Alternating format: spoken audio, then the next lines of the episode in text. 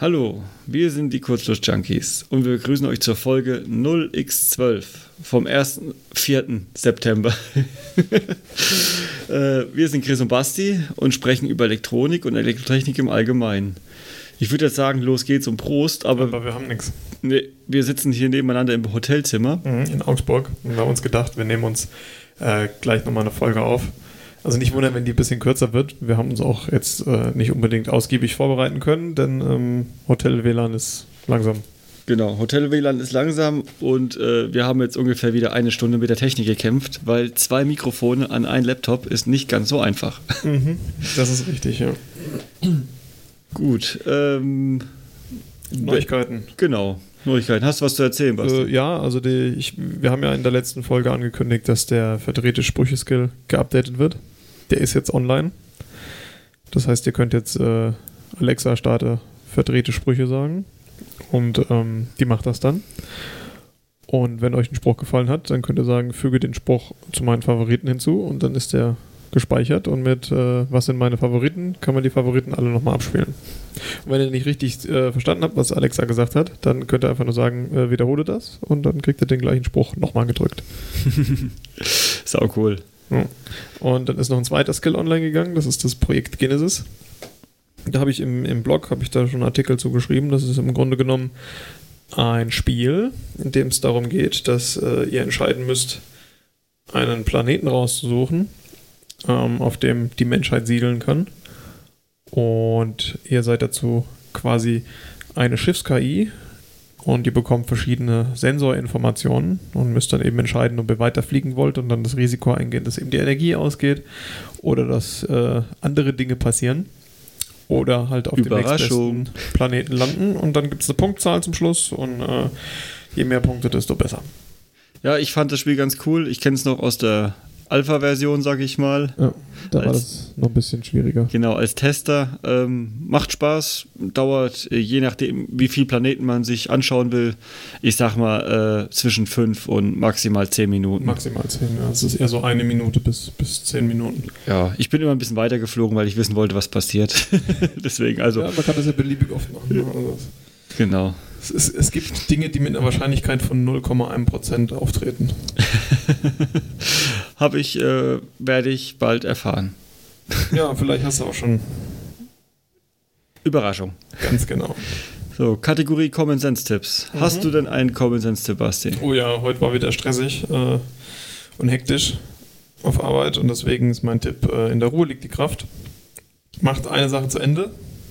Äh, ist wesentlich effizienter, als wenn man pausenlos zwischen den Fronten hin und her springt und dann alles links liegen lässt oder Dinge vergisst oder dann irgendwie äh, drü- drüber huddelt. Nicht fertig macht, Feuerlöscher spielt. Ja, das ist alles sehr, sehr ineffizient. Äh, ich habe auch einen Common Sense Tipp und zwar ähm, kauft gleich das Richtige, was äh, euch das Internet eventuell empfiehlt oder was euch andere Leute empfehlen, auch wenn es ein Ticken teurer ist als das, was man selbst im Internet rausgesucht hat. Äh, Beispiel wäre bei mir das aktuelle Mikrofon. Äh, ich habe lange gewartet, habe äh, viele probiert jetzt. Ich glaube zwei, zwei oder drei verschiedene. Habe erst mit dem Headset-Mikrofon rumgemacht und habe jetzt endlich das gleiche Mikrofon wie Basti. Hätte ich es mal gleich gekauft, war zu Beginn halt ein bisschen geizig, aber naja, okay. Das ist der Tipp. Also kauft lieber gleich das Richtige, auch wenn es ein Ticken teurer ist vielleicht, sonst kauft ihr zweimal oder wie ich sogar dreimal. Ja, wenn man was nur einmal braucht, dann kann man sich das ja auch leihen. Genau. Wenn man es nur einmal braucht, kann man sich auch sagen, genau, so ein ultra langer Bohrer mit Akkuschrauber oder was auch immer von einem Kumpel Zum oder Beispiel, ja. ja oder, oder halt, wenn man sich mal so eine Gartenfräse, äh, die hilft ja dann doch, wenn man große Mengen Garten umgraben muss. Und die braucht man halt auch nicht laufend. Dann kann man die auch mal leihen beim Obi oder so. Genau. Ähm, dann würde ich sagen, kommen wir zum nächsten, zum äh, Idea to Product, unserer letzten Folge neuen Kategorie.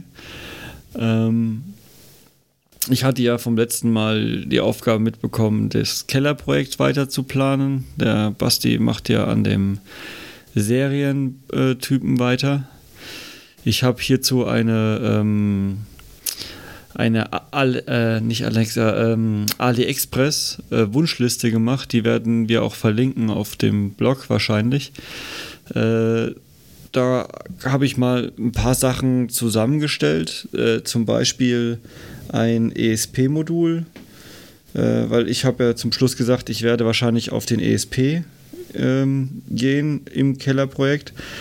Und äh, wenn man halt so eine Mikrocontroller inklusive WLAN-Antenne und äh, USB UART Debug Interface auf Pinleiste für 3,85 Euro bekommt. Das ist günstig. genau. Äh, wobei ich darf nicht vergessen, da sind noch 95 Cent Versand drauf. Ui, nee.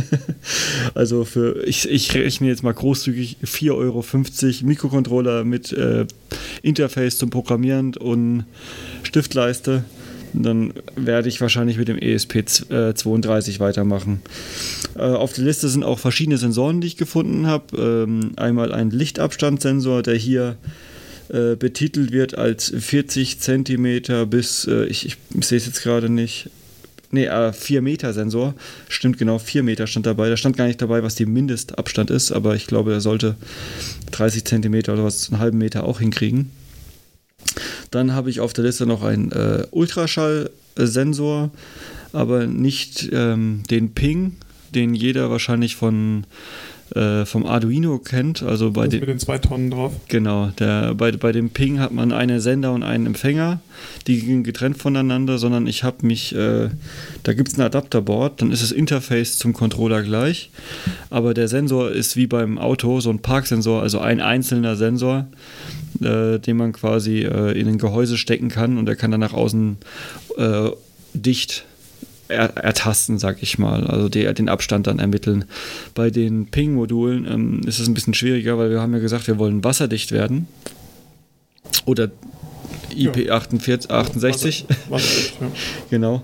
Ähm, und da ist, geht es mit dem Ping auch nicht. Also ich hatte mal Versuche gemacht, habe mal Tesafilm vorne drüber geklebt oder sowas. Dann äh, ermittelt der Ping aber gar nichts mehr. Da kommt kein Schall mehr raus. Dann. Genau, kommt kein Bäh mehr raus. ähm, dann habe ich noch äh, zwei verschiedene Radar- oder Mikrowellenmodule rausgesucht. Der, das eine ist ein äh, 24 Gigahertz Modul, steht dabei. Und das andere ist ein, äh, da steht gar keine Frequenz dabei, ein normales Radarmodul. Da steht aber nicht wirklich drin, wie weit die gucken können oder wie gut die Auflösung ist. Da steht nur 7 Meter Abstand. Äh, menschlichen Körperinduktionsdetektor. okay. So wie es halt äh, die Chinesen äh, detailliert beschreiben mit ihrem äh, tollen Google Translator. Wahrscheinlich aus dem Englischen, das sie sich frei ausgedacht haben. Genau. Äh, dann ist auf der Liste noch ein äh, LiPo-Akku. Ähm, der hat 800 mAh bei 3,7 Volt weiß noch nicht, wie lange ich komme. Das ist jetzt eine Alternative, der kostet halt auch wahnwitzige 2 Euro. Ähm, dann hatte ich ähm, Loops gesucht, weil ich weiß, dass das Akkus sind mit einer sehr, sehr niedrigen Selbstentladung. Die kommen aber bei nahezu der gleichen Ladungsdichte, also Ladung zu Euro oder nee, Ladung zu Spannung auf 7 Euro, so rum. Also 2 gegen 7 Euro. Äh, da ich auch bei meinen Kellerprojekten immer ein bisschen auf, auf den Preis achte, werde ich wahrscheinlich bei dem 2 Euro Lipo hängen bleiben. Weil der Christian gern zweimal kauft. Genau, weil ich gern zweimal kaufe. genau. Ähm, dann auf der Herfahrt im Auto habe ich mich mit Basti ein bisschen unterhalten, haben wir mal über das Interface gesprochen, was können wir denn da machen. Äh, wir hatten mal MQTT kurz erwähnt ähm, ein Protokoll, äh, was perfekt eigentlich gedacht ist, um äh, Akkugeräte oder auch andere Geräte kurzzeitig mit einem Funknetz zu verbinden und eine Nachricht rauszufeuern. Das ist halt ein Messaging-Protokoll. Genau. Und äh, also das wird höchstwahrscheinlich auf dem MQTT-Protokoll laufen. Ein Unterschied wird aber noch sein, und zwar werde ich die IP äh, fest in den Source Code reinprogrammieren, weil beim Kellerprojekt muss ich mir jetzt keine Gedanken machen, wie mache ich die Verbindung.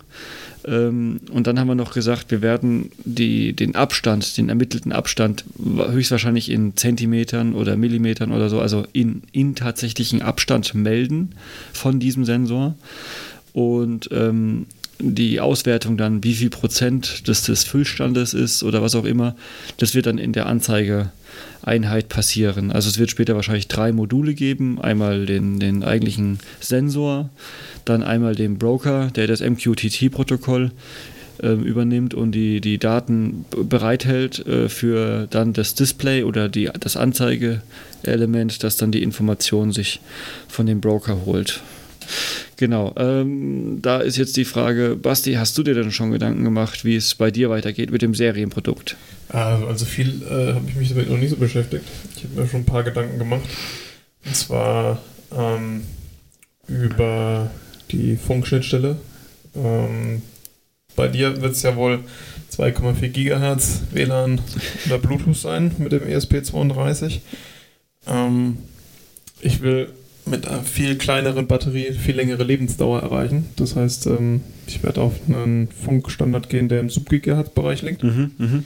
Da braucht man weniger Energie, um äh, Pakete wegzuschicken. Kann sie auch natürlich langsamer verschicken. Ja, also im Sub-Gigahertz-Bereich hat man eben nicht äh, 10 Mbits, sondern eher so weniger als ein. Mhm. Und ähm, das ist aber nicht schlimm, weil die, die Messwerte, die wir machen wollen, das sind ein, ein paar Byte. Und ähm, wenn man die dreimal am Tag verschickt, dann ist das ausreichend. Mhm. Und ähm, wir haben ja gesagt, wir wollen einen offenen Funkstandard haben, beziehungsweise irgendwas, wo man auch einen USB-Dongle verkaufen kann. Also wird es wahrscheinlich irgendwie so ein ZigBee Z-Wave Thread. Gibt es dann noch jede Menge. Also gibt es einen Haufen von diesen Sub-Gigahertz Hausautomatisierungs- Ach, die im, im, im 868er und, 4, 868, und 434 arbeiten. Mhm. Die sind auch fast weltweit verfügbar, ne? Genau, und dann 915 gibt es noch in Japan. Und die kann man alle mit dem gleichen Radio machen. Also die meisten Radios können alle diese drei Frequenzen. Das heißt, das wäre also quasi nur mit einer Konfiguration von der Hardware ähm, äh, in die ländertypischen Frequenzen einstellbar.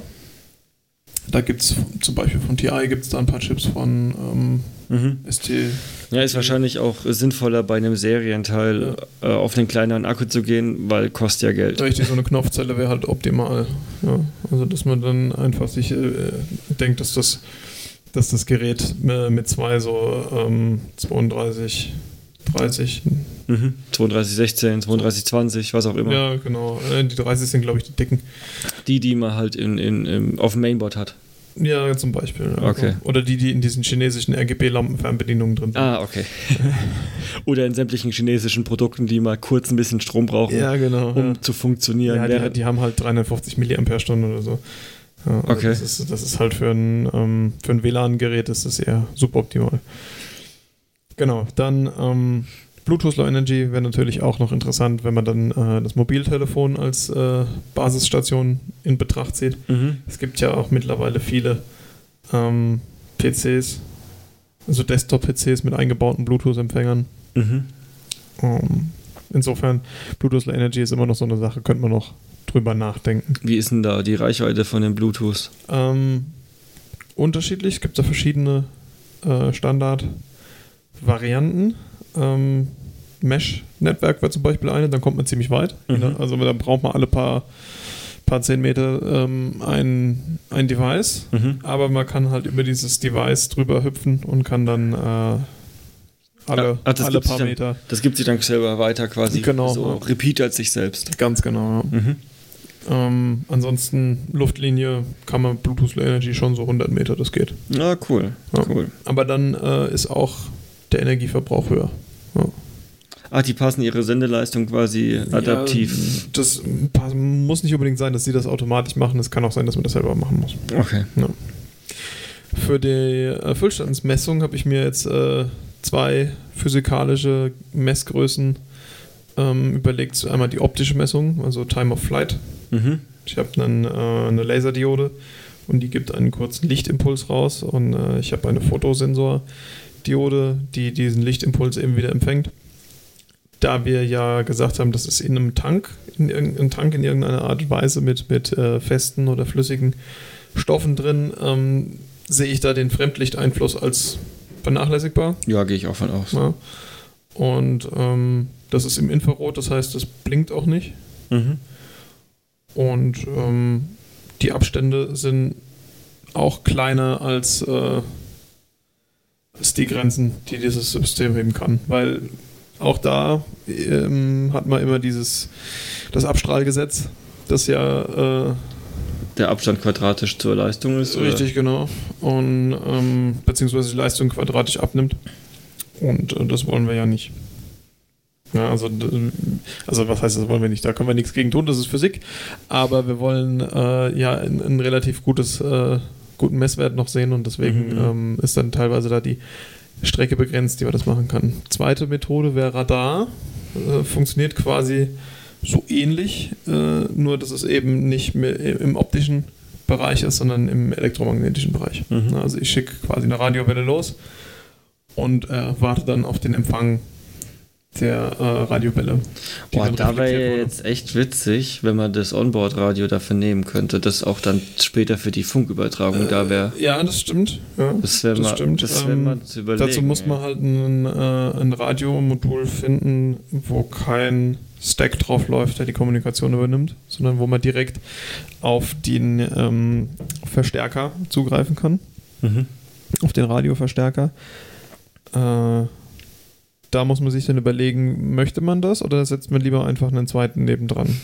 Ja, weil äh, wenn, ich, Ja. wenn, ich, wenn ich das mache, dann kann ich auch keinen fertigen Bluetooth oder Zigbee oder Z-Wave-Stack Ja, nehmen. da muss ich den auch hacken. dann muss ja, ich den ja. auch selber basteln, Ja, okay. ne? Mhm. um genau diese Sonderfälle eben abdecken zu können. Insofern ist es da immer ein bisschen schwierig, die Entscheidung äh, so zu treffen, dass es auch sinnvoll ist. Okay.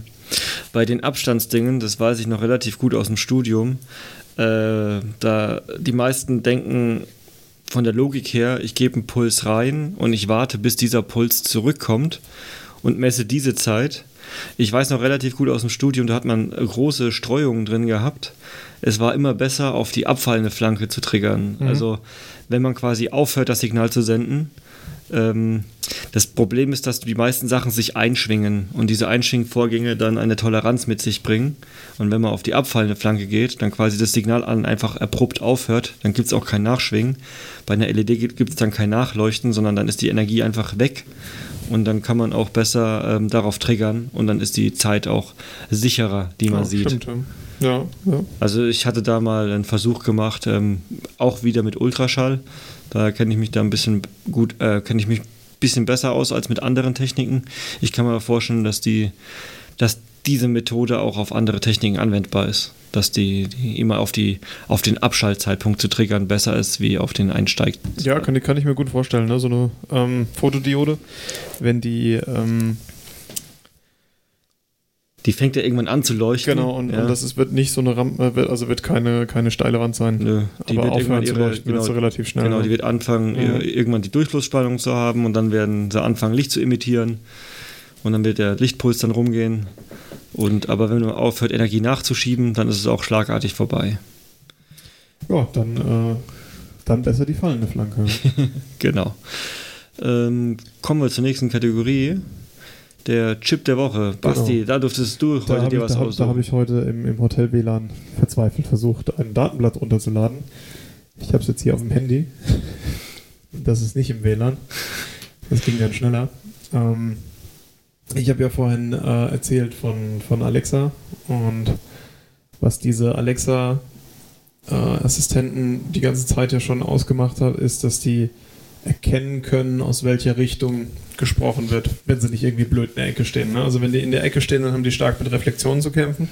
Wenn die aber einfach nur so irgendwo im Raum stehen und äh, jemand spricht und Alexa versteht halt ihr ähm, Rufwort, dann wird ja dieser LED-Ring an der Stelle erleuchtet, wo Alexa den Ton herhört. Ah, aus der, genau, stimmt. Man kriegt immer die Richtung angezeigt, Genau. aus welcher Richtung der, die Alexa jetzt gerade hört. Richtig, genau. Und ähm, das funktioniert ja nicht einfach mit Magie, sondern ähm, da sitzt ein, äh, ein Chip drauf, das ist ein, ein Soundprozessor. Und ähm, ich habe jetzt mal rausgesucht, der Chip, der auf dem Echo Dot sitzt, der aktuelle, das ist der mit dem Stoff außen dran, der so ein bisschen aussieht wie so ein Donut, Der alte sah, sah aus wie so ein Hockeypuck. Mhm. Ne, mit, mit geraden Ja, der war sehr eckig, stimmt, und der Genau. jetzige, der ist Und- relativ der rund. ist eher rund. Wie, also wie Donut ohne Loch in der Mitte. ganz genau. ja. Wie, wie, wie, ein, wie ein Brötchen. Ja, ja, eher wie ein Brötchen. ähm, und zwar ist das der TLV 320 DAC 3101. Das ist äh, ein High-Performance DAC von TI Mhm. und ähm, der kann bis zu 192 Kilohertz Audio samplen. Auf wie vielen Kanälen? Ähm, das ist äh, ein bisschen tricky zu sagen. Das kann ich jetzt hier so aus dem Datenblatt nicht direkt Okay, aber der hat auf jeden Fall mehrere Eingänge. Der hat auf jeden Fall mehrere Eingänge, ja. Mhm. Außerdem hat er noch einen ähm, 1,29 Watt Class D Verstärker mit drin. Das heißt Ah, also, der kann okay. auch Output machen. Okay, der, der, der peppelt das Signal quasi noch gleichzeitig auf. Äh, Genau, das ist, ähm, das ist ja ein DAC. Ja, also insofern ähm, macht der halt auch den Sound aus dem digitalen. Mhm. Und was der noch drin hat, äh, sind die DSP-Funktionalitäten. DSP setzt sich ja anders als so eine CPU zusammen aus so ähm, Processing-Blocks. Und davon hat er 25 Stück, wo dann quasi das Signal von Block zu Block weitergeleitet wird und dann dort äh, verschiedene Rechenoperationen drauf ähm, angewandt werden. Kann man das mit einem FPGA vergleichen oder? Mm, Nicht wirklich. Also man kann sowas auch in einem FPGA bauen. Mhm, Also okay. du kannst dann so einen so einen Processing-Block im FPGA nachbauen und dann Daten in diesen Processing-Block schmeißen. Also man könnte eine IP machen, die quasi DSP-Funktionalität mit. einen dieser Blöcke Ja. nachbildet. Genau. Wahrscheinlich würde man sogar eher mit einem FPGA anfangen, bevor man den DSP dann fertig macht, oder?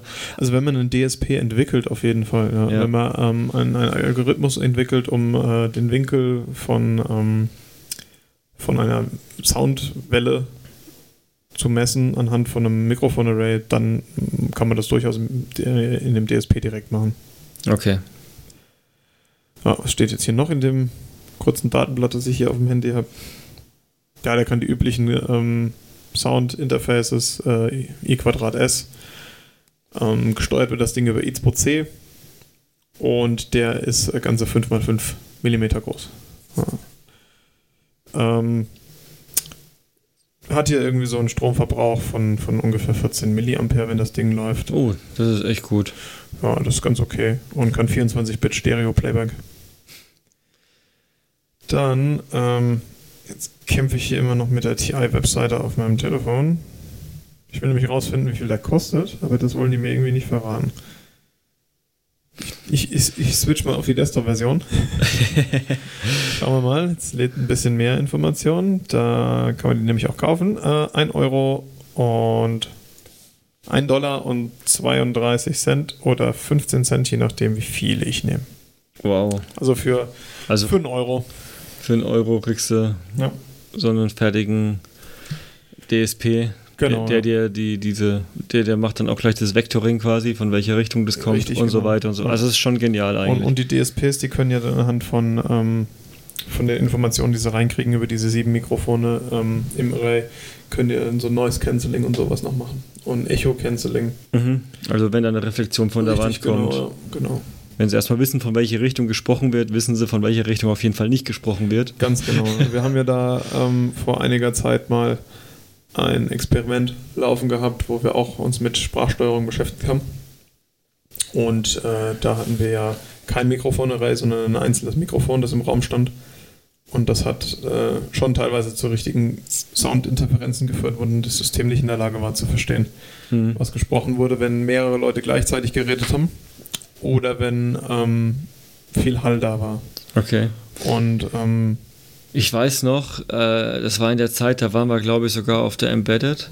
ja, Und da, ich weiß nicht, ob wir damals schon davon erzählt hatten, wo wir in der Ecke gelaufen sind, äh, von einem äh, Hersteller oder Anbieter von äh, Spracherkennungssoftware und der uns das äh, freundlich zeigen wollte und er gemeint hat, man, man muss auf amerikanischem Dialekt sprechen, dann wird es besser funktionieren. Ja, das war ein Franzose, ja, das hat ihm etwas, etwas Mühe gemacht. Genau, aber es lag einfach nur daran, dass war halt da, laut. da einfach Messe ist halt laut, Messe ist super laut, da ist äh, super viel Nebengeräusche, das ist für das äh, Spracherkennungssystem relativ schwierig, denn da, äh, Genau. Ich glaube auch, das war kein Array. Ich glaube, das war ein normales. das war ein ganz normales Mikrofon, ja. Genau. Und bei die normalen Mikrofone, wie schon gesagt, die haben halt das Problem, dass die sie erstens keine Richtung erkennen. Ja. Wenn man so einen, also selbst wenn man ein normales Mikrofon nimmt, was man sich quasi so vor den Mund hält oder so, selbst dann könnte man ja eine Richtung definieren. Ja.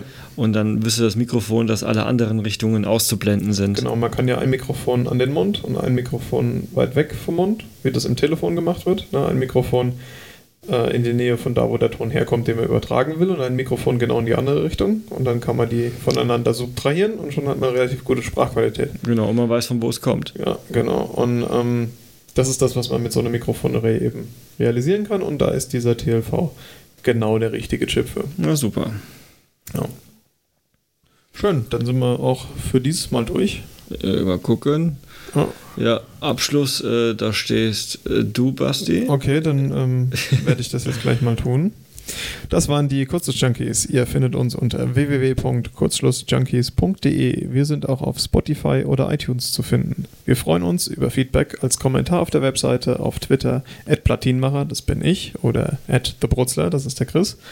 Oder ihr schickt uns ein E-Mail an feedback at kurzschlussjunkies.de. Wenn ihr Interesse habt, euch mit uns zu unterhalten, sei es über Elektrotechnik oder andere interessante Themen, dann schreibt uns doch einfach. Wir sind immer interessiert, uns mit euch zu unterhalten. Und tschüss. Tschüsschen.